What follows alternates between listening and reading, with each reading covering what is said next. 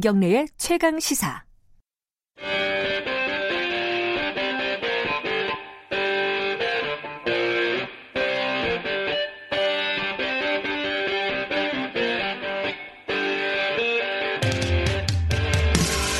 우리는 지금 소득 주도 성장, 혁신 성장, 공정 경제를 축으로 경제 패러다임의 대전환을 추진하고 있습니다. 정부가 투자 확대 등 경제 활력을 제고하는 데 1차적인 정책 역량을 집중한다는 카카오 카풀 영업에 반대하는 택시기사들 수만 명이 모이는 대규모 집회가 있었습니다.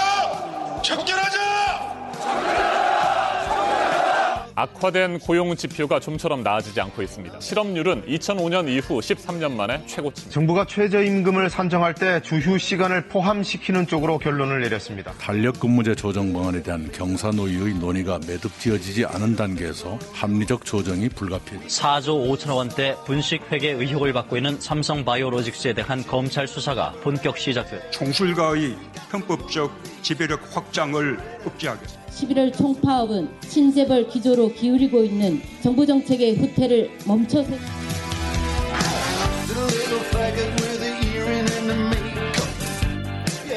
핫한 경제산 그 정수리에 침을 꽂는 경제 직설 시간입니다.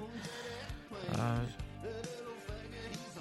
2018년 마지막 주죠 오늘 그래서 경제 직설도 마지막인데 뭐 내년에도 합니다. 하긴 하는데 어, 올해 한 해를 좀 정리하는 시간을 가져보려고 해요. 좀 조금 시간 좀 여유를 가지고 어, 올해 경제가 어떻게 돌아갔는지 가장 예민한 문제이기도 하고 몇 가지 궁금한 부분들이 있습니다. 어, 우리 경제가 어느 정도 위기인가 위기 위기 하는데 그 부분도 궁금하고요. 또 하나는 내년엔 그러면은 이 위기가 어떻게 될 것인가. 그리고 최근에 경제 사령탑을 교체했는데 그 교체한 사령탑은 내년에 경제 정책을 잘 할 것인가? 지금 내놓은 밑그림, 청사진은 과연 적절한 것인가? 궁금한 게 한두 가지가 아닙니다. 그래서 어, 주진영 하나투자증권 전 대표와 함께 하려고 했는데 지금 전화로 연결돼 있습니다. 오후 계신데요. 아, 연말이라서 출근 시간에 차가 많이 막히는 모양이에요. 모양이에요. 주 대표님 연결돼 있습니까? 네, 안녕하세요. 예, 어디세요? 지금 그 앞에 도착해서 차 돌리고 있습니다. 아 이게 차 운전 조심하셔야 될 텐데 블루투스로 네. 하고 계시죠? 네네. 예 예. 자, 그 어, 차를 돌리시는 도중에 제가 주제만 가, 간단하게 말씀을 드릴게요. 일단은 어, 위기인가 아닌가, 내년도 위기인가 이게 가장 걱정이실 거예요, 뭐 청취자분들도. 네. 네. 자, 내년 전망 일단 총론적으로 어떻게 보십니까? 위기입니까 아닙니까? 위기는 아니죠. 네. 다 위기라고 하는데 왜 아니라고 하시죠? 위기라고 하는 말은 사실은 그 뭐라고 합니까? 이게 어떻게 하면은 지금 어, 정부가 뭘 하든지 다 이렇게 비판하고 싶어하는 사람들이 얘기를 하는 거고요. 네. 그렇게 생각하면은 어, 한국 경제는 만약에 지금이 위기면 작년도 위기였고 재작년도 위기였고 5년 전에도 위기였고 10년 전에도 위기였습니다. 아 위기가 아닐 때가 최근에는 없었다 이런 그렇습니다. 기준으로 네. 하면은 네. 아니요 또는 그, 뭐 얘기를 할 거면 위기라는 말이 무슨 뜻으로 하는 위기인지를 아하 네 그렇게 이제 얘기를 해야겠죠 그러면은 말하자면 뭐 사람으로 치면 네. 우리나라 경제는 일종의 이제 만성 질환이라고 할까 뭐 이런 것에 있는 건데 네. 네 그걸 갖고 어 그 사람의 건강이 위기라고 말하지는 않죠. 음, 그러니까 위기라고 부르는 그 개념의 정의가 모호하다 일단은. 그렇습니다. 예를 들면 뭐 경기도 말하자면 뭐 침체니 뭐 네. 뭐 이런 얘기 하잖아요. 근데 네. 그 침체의 뜻이 뭐냐? 아하. 네, 전체적으로 뭐 경기가 좀 둔화라든가 뭐 이렇게 얘기를 할 수 있지만 경기가 침체라고 말할 수 없는 거거든요. 왜냐하면 우리나라 지금 GDP가 한 2.7% 2.78% 정도 성장하잖아요. 네. 그런 정도면은 저번에 뭐 저, 저 지난주에 한번 그, 그 최경영 기자가 그 얘기를 하셨던데. 네. 다른 나라로 생각하면 그 정도면 굉장히 양호한 경제 성장률이다. 음. 그런 얘기를 하잖아요. 근데 물론 이제 그것에 대해서 우리나라 국민들이 그 성장률만으로는 자기들이 갖고 있는 경제적인 여러 가지 억울함이나 피곤한 것이 이제 해결이 안 된다는 것은 사실이지만 네. 그렇다고 해서 어 그렇게 생각하면 전 세계 모든 경제가 다 위기해야 되고 심지어는 미국까지도 위기해야 되잖아요. 근데 이제 2% 성장률을 하는 나라들은 우리 말고도 선진국 아이고 들어오셨네요. 전화기 내려놓으십시오 이제.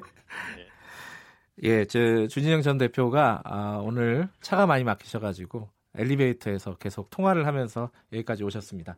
어, 지금 잠깐 술을 돌, 숨을 숨을 돌리시는 아니, 시간을 예, 가져보도록 하겠습니다. 자, 물 한 잔 드셔야죠. 아니, 괜찮아요. 괜찮습니까? 네. 근데 위기 얘기를 잠깐만 더 해보죠. 네. 어, 벗으세요. 자켓. 위기가 이제 그 선진국들 같은 경우는 어, 경, 뭐 경제 성장률 2%대인 나라들이 우리나라 말고도 굉장히 많잖아요. 근데 그 나라는 네. 그들 나라들은 우리처럼 뭐 고용이라든가 이런 부분에 대해서 좀 안정적이지 않습니까? 우리는 고용도 계속 좀 뭐랄까요 일자리 늘어나는 속도도 굉장히 음. 둔화되고 있고 음. 그래서 우리는 좀 다르지 않은가 위기라고 볼 수 있지 않은가라고 얘기할 수도 있을 것 같은데 좀 성격이 달라요. 이제 한번 제가 이렇게 한번 여쭤볼게요. 일자리 얘기를 하는데 네. 어, 김명래 기자는 예를 들어서 자기 자신을 돌이켜 볼 때 2년 전에 우리나라에서 매년 취업자 수가 얼마씩 늘어나고 있었는지 알고 있었나요? 아니요, 그때는 몰랐을 경제부 거예요. 출입을 안 해가지고 제가. 아니요, 경제부 출입의 이슈가 아니라 네. 어, 눈여겨 안 봤죠. 네, 그러니까 네. 이게 그러니까 취업자 수 갖고 마치 고용이 더 나빠진 것처럼 얘기를 음, 하는 것도 네. 어떻게 보면은 조금 밉상으로 말하면 네. 현 정부의 자업자득이에요. 아하. 네, 왜냐하면 예를 뭐 예를 들어서 이제 이렇게 얘기를 해보죠. 이제 뭐 지난 뭐 한 7, 8년 동안 매년 음, 취업자 수가 어, 한 30만씩 늘었다. 네. 근데 이제 올해 연간 기준으로 치면은 이제 아마 12월 달 정도 되면 한 18만 정도 된다고 쳐요. 네. 그러면 취업자 수가 12만이 덜 늘었다. 네. 물론 요새 뭐 인구가 어쩌고 저쩌고 얘기도 하지만 그런 거 다 빼더라도 예. 그러면은 어, 12만 명이 순으로 덜 늘었다고 만약에 친다면 네. 그거 갖고 경제가 위기라고 할 수 있나요? 음. 지금 우리나라 취업자 수가 몇 명인데 음. 그렇잖아요. 그러니까 이게 어 정부가 처음에 현 정부가 취임을 할 때 어떻게 보면 이제 지표를 갖고 얘기를 하는 바람에 음. 도리어 어, 문제를 도리어 이상하게 만들었다. 그러니까 어떻게 보면은 음, 저는 현 정부가 들어섰을 때 네. 제일 잘못했던 것 중에 하나가 개혁을 얘기했어야 되는데 지표를 얘기한 거예요. 음. 일자리 정부라고 완전히 표방을 했잖아요. 그러니까요. 기본적으로요. 네, 네. 네. 그래서 그것도 말하자면은 뭐 연간 30만이니 뭐, 뭐 스크린에다가 올려놓겠다는 이런 식으로 네. 어, 저는 처음부터 아니 일을 저렇게 지표로 시작을 하면 모든 국민은 지표를 보게 되고 그러면은 지표 기준으로 어, 자기 정권에 대한 성패를 받겠다라고 하는 것은 저건 일종의 불서 그러니까 그 불에다가 그, 그 섭을 지고서는 뛰어드는 꼴이다 음. 저거는 그, 그 그러다 보니까 도리어 개혁이 도리어 애매모호해진 그런 예. 이제 건데 어쨌든 원래로 돌아와서 예. 경제 성장률 어, 지난 박근혜 정권 시기에도 평균 경제 성장률이 한 2.78%밖에 안 돼요. 네. 그주 그러면 지금이랑 뭐가 다르냐? 음. 게다가 그 당시에 경제 성장률을 내용을 들여다보면 거의 한 반 정도가 다른 것이 아니라 투자 그것도 아파트 투, 그 건설을 통해서 네. 억지로 끌어올린 경제 성장률이었거든요. 이제 네. 돌이켜 보시면 최경환 씨를 당시에 이제 그 박근혜 정권이 중간에 이제 2014년에 갈게 된 이유도 그 당시에 그 경제 성장률이 2% 초반으로 떨어져 있었어요. 네. 그러니까 뭘 할, 아무것도 뭐 할 게 없으니까 그러니까 최경환 씨를 데리고 와가지고서는 그 다음에 야 뭐 이런 상황에 어, 가계 부채 대책을 갖다 펼치냐라고 하면서 이제 아파트 열심히 사고 짓그자는 거로 이제 간 거거든요. 그 얘기는 뭐냐면 어떻게 보면은 현재 한국의 현재의 경제 체제 하에서 특별한 음, 근본적인 개혁이 없는 한 지금과 같은 경제 성장률, 그러니까 2% 중반의 경제 성장률은 피할 수 없을 거다. 근데 이게 2% 경제 성장률이 그렇게까지 절망적인 숫자는 아니다. 적어도 겉으로는 그렇습니다. 예. 근데 한국에서는 왜 이거를 음. 그렇게 뭐랄까요? 안 좋은 성장률이다라고 인식을 하고 있는 왜냐하면 거죠? 모든 사람이 출구를 다 성장률로만 풀려고 하니까. 아하. 그래서 그런 겁니다. 예를 들면 이런 거죠. 어, 물론 2.7, 2.7, 2.78% 경제 성장률이라고 예. 해도 그것이 에, 문제가 안 된다는 뜻은 아니에요. 왜냐하면 네.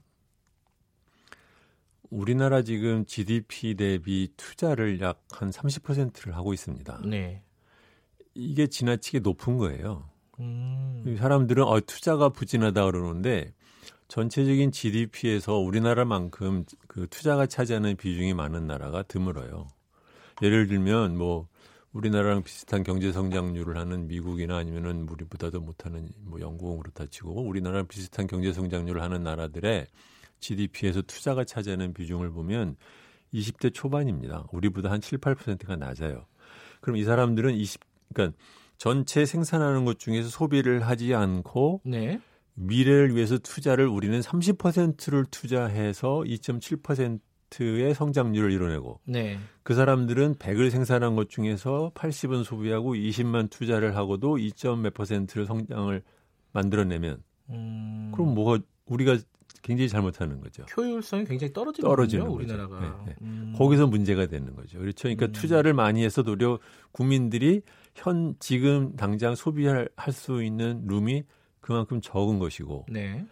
두 번째로는 같은 2.78%를 어, 성장을 해도 2%대 성장을 해도 그 나라 사람들을 보면 그런 대로 그 나름 자기 자리 잡고 다 살아요. 그러니까요. 근데 우리는 이게 그 정도 성장을 해가지고는 구조적으로 갖고 있는 문제가 더 수면에 드러나기 때문에 네. 다들 힘들어하는 거예요. 그러니까 음. 이것은 맨날 내가 말하듯이 어, 우리나라 경제나 사회 구조가 설계가 잘못된 것이 2.78% 갖고는 버텨내지를 못해서 생기는 음. 문제다. 저는 그렇게 생각합니다. 애초에 설계가 잘못됐다. 그렇습니다. 예. 근데 이게 이제 사실 오늘 할 얘기가 너무 많아가지고 그쵸. 이 얘기는 여기까지만 하고. 맞아요. 근데 연결되는 얘기긴 해요. 이 이런 어떤 경제 성장률을 높이기 위해서 어, 현 정부가 지금 내세웠던 게 소득주도 성장이고요. 그 중에 가장 큰 정책 중에 하나가 음흠. 최저임금 인상이었어요. 네. 최저임금 인상 올해 가장 큰 논란 중에 하나였는데 네. 어떻게 보십니까? 적절 속도라든가 아니면 뭐 방향이라든가. 네. 어, 저는 뭐 작년 그 처음 7월 달에 그 발표됐을 때부터 네. 어, 문재인 정권을 저는 별로 의식을 못했는데 누가 그 얘기를 하더라고요. 뭐냐면은 문재인 정부를 지지하고 네. 또는 네. 그 선거에서 이기기를 원했던 사람들 중에서 조금 뭐 이름이 알려졌던 사람 중에서 유일하게 제가 반대를 처, 음부터 하고 나섰었다라는 얘기를 아. 누가 하더라고요. 근데 저는 저만 그랬는지 몰랐어요. 근데 어 최저임금 인상을 명시적으로 반대하기는 쉽지가 않죠, 사실은. 왜냐면은 이게 최저임금이니까. 그, 아니, 그, 이렇게까지 뭐 예. 16.4%를 올리는 그, 그 숫자도 숫자거니와 예. 그 과정부터 예. 뭐 전체적으로 정책적으로 굉장히 문제가 많다. 왜, 왜 하려고 하는 건지, 구체적으로 어떤 효과를 바라고 하는 건지, 왜 16.4%인지, 왜 2020년까지 만 원인지, 무엇 하나 제대로 정리된 것도 없이 갑자기 음... 무지끈 뚝딱 하고 이제 드러났단 말이죠. 예. 그러고 난 다음에도 막상 거기에 대한 정부가 이거 지금 자기가 한 건지 남들이 한 거를 갖다 자기들이 당한 건지 음. 당한 것처럼 말을 하는데 막상 그러면서 자기네들은 또 그것이 더 옳다고 말을 하고 하여튼 그 당시 1년 반 전을 생각하면 네. 공주 굉장히 뒤죽박죽 같이 음. 느껴질 정도로 굉장히 어, 어설프기 짝이 없게 이 정책을 어, 실행을 하고 있었다라고 생각을 하고 작년 가을부터 이 우리나라 2018년에 네. 경제는 이 문제를 갖고 1년 내내 에, 그 병을 앓을 거다. 라고 생각을 하고 이제 걱정을 했는데 뭐 제가 예측한 게 맞았다는 걸 자랑하려고 하는 뜻이 아니라 실제로 그렇게 되고 있는 것 같고 그래서 굉장히 저도 걱정이 많습니다. 근데 그런 부분이 있어요. 지금 우리가 지속적으로 소득이 양극화되고 있는 건 사실이잖아요. 네. 어, 빈부격차가 점점 벌어지고 있는 것도 사실이고. 네. 그래서 어떤 저소득층에 대한 어떤 정책이 필요한 것도 사실이에요. 경제 뭐 소득주도 성장이 아니더라도 음. 어떤 복지 차원에서든지 아니면 사회 통합 차원에서든지 그거 그래서 이제 최저임금이 여러 가지 이제 복합된 어떤 정치 정책이었던 것 같은데 근데 방금 말씀하셨듯이 그게 뒤죽박죽 정리가 안 된 정책이었다. 그럼 어떻게 했어야 되는 것인가? 거기에 대한 어떤 말씀을 해주시면요. 그렇죠. 어떻게 했어야 되느냐. 예. 그러니까 최저임금이라는 것이 금리 인상과 비슷해요. 네. 뭐냐면 그러니까 거시경제에 제가 한번 음, 청취자분들 기억하실지 모르겠는데 네. 말씀드린 게 있는데 거시경제는 어, 몇 가지 중요한 가격이 있습니다. 그 가격이 첫 번째로는 이자고요. 네. 두 번째가 환율이고요. 세 번째 이제 다 뭉뚱그려 가지고 이제 물가입니다. 인플레이션, 환율, 그 다음에는 이제 금리인데 그리고 굳이 이제 그 물가랑 별도로 굳이 하나 더 얘기를 한다면 이제 그 임금인 거죠. 음. 어 소득에서 우리나라가 이제 그 불평등이 예, 심화된다라고 얘기를 하면 그러면 우리나라 소득의 그 불평등이 생기는 구조적인 원인을 생각하고 판단을 해서 그 진단에 의한 음, 처방을 해야 되는데 소, 거기에서 어 갑자기 그러니까 우리나라 소득이 불평등하다 해서 거기에 대한 대책으로 최저임금으로 들어가는 것은 그건 굉장히 비논리적이고 비, 비약도 크거니와 두 번째로는 어 금리를 갖고 우리가 이제 부동산 값 잡으면은 위험하다고 말한 거랑 같이 그 이외의 부작용이 너무 커요. 음. 네, 왜냐하면 소득은 음, 저번에도 말씀드렸듯이 각 개인으로 보면 안 되고 네. 가구 기준으로 어, 빈곤을 봐야 되는데 최저임금은 어, 최저임금을 인상을 통해서 받게 되는 수혜 계층이 네. 저소득층에만 있는 게 아니라 중소득층 심지어는 중상소득 계층에도 포함이 되는 그런 조, 조치예요. 그렇기 때문에 이 둔한 칼이고 그러기 때문에 어떻게 보면은 경제학자랑 일반 대중 또는 정치가들과 아마 가장 의견이 다른 음, 경제 정책에 대한 태도가 있다고 하면 아마 최저임금에 대한 태도일 겁니다. 음. 정치적으로는 굉장히 인기가 있어요. 우리나라뿐이 아니라. 그렇죠. 그렇지만 대부분의 나라의 대부분의 경제학자들은 급격한 최저임금은 적절하지 않다고 생각을 해요. 뭐냐면은 음. 그것이 소득 분배에 있어서 그렇게까지 효과적이지 않은 누수가 너무 큰 음. 그런 정책이라고 생각을 하기 때문에 소위 말하면 타겟팅이 잘 안 된다는 거죠. 그러 이제 그러한 정책을 어 우리나라에서 갖고 있는 이러한 소득 양극화의 원인에 대한 어 구조적인 진단과 지, 거기에 따른 처방이 아니라 일종의 말하자면 어 아까 이제 질환이라고 제가 얘기를 했는데 말하자면 우리나라가 병에 걸렸다 하면 열이 좀 있다. 네.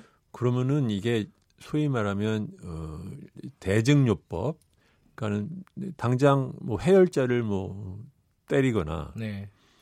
뭐 이렇게 뭐 항생제를 왕창 때리면 그러면 열은 내려갈지 모르지만 거기에 따른 또 부작용이 있을 수 있는데 그 부작용도 다 생각하면서 했어야 되는데 너무 덜컥수를 둔 것 아니냐. 이제 음. 그리고 그 덜컥수를 지금 1년 반이 지나도록 어떻게 할 건지를 현 정권 안에서도 여전히 입장을 정리를 못 하고 있잖아요. 네.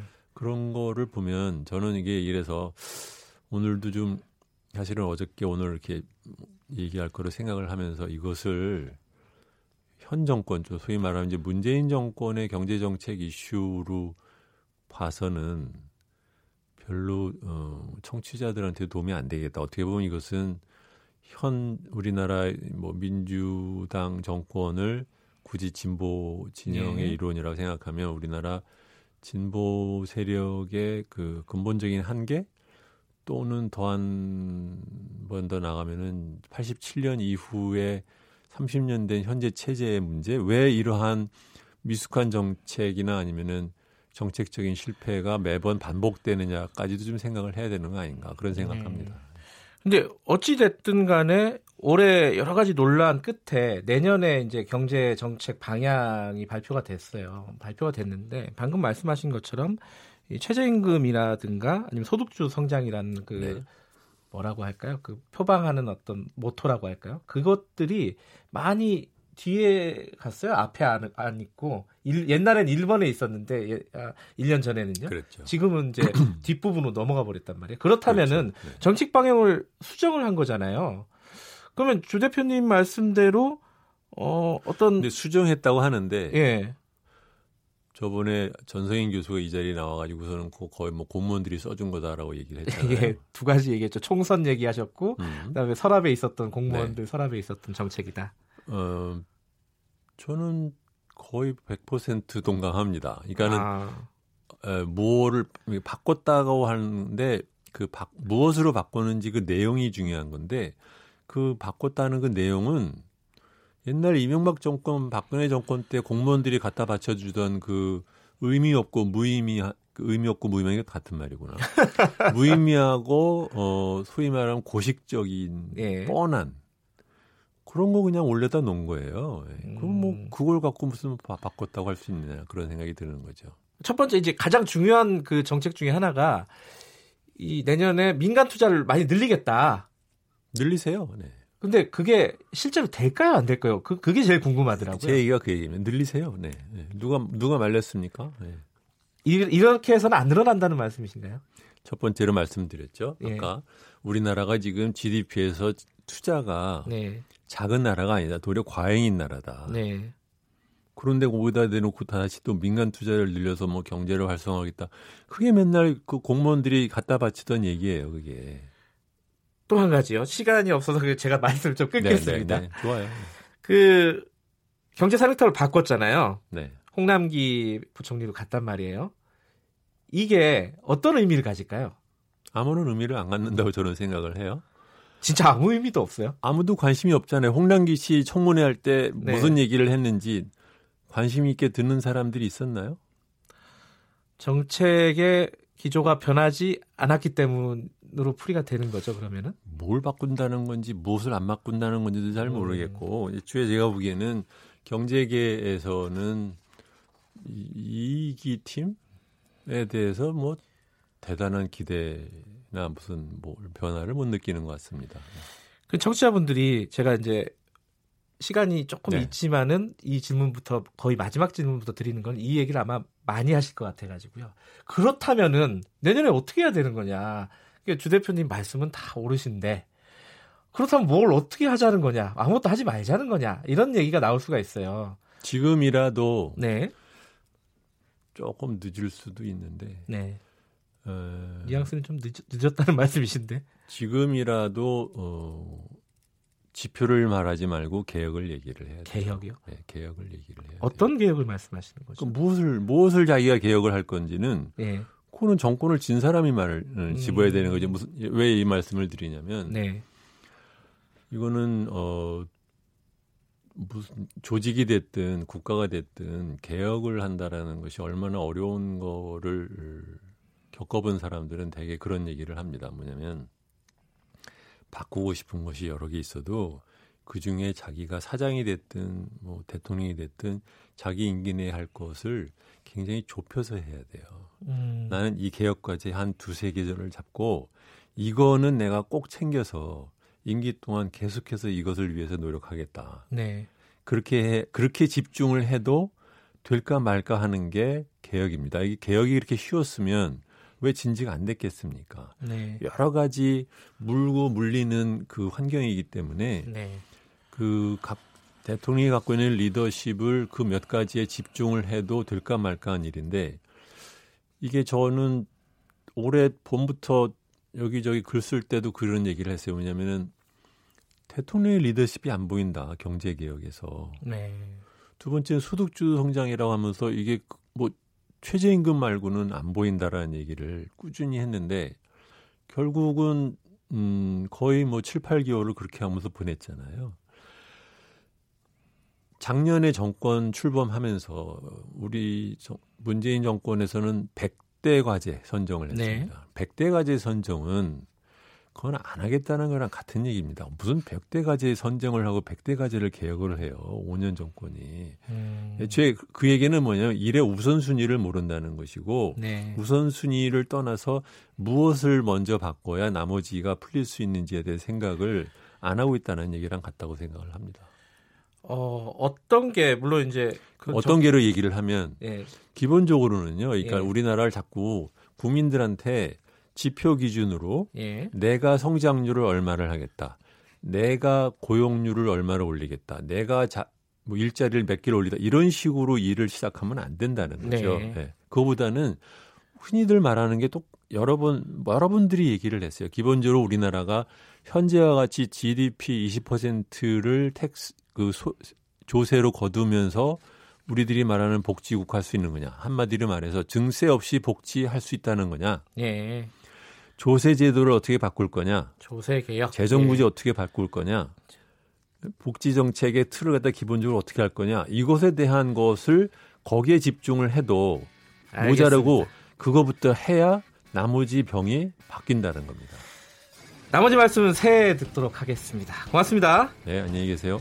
경제 알아야 바꾼다의 저자 주진영 씨와 말씀 나눠봤고요.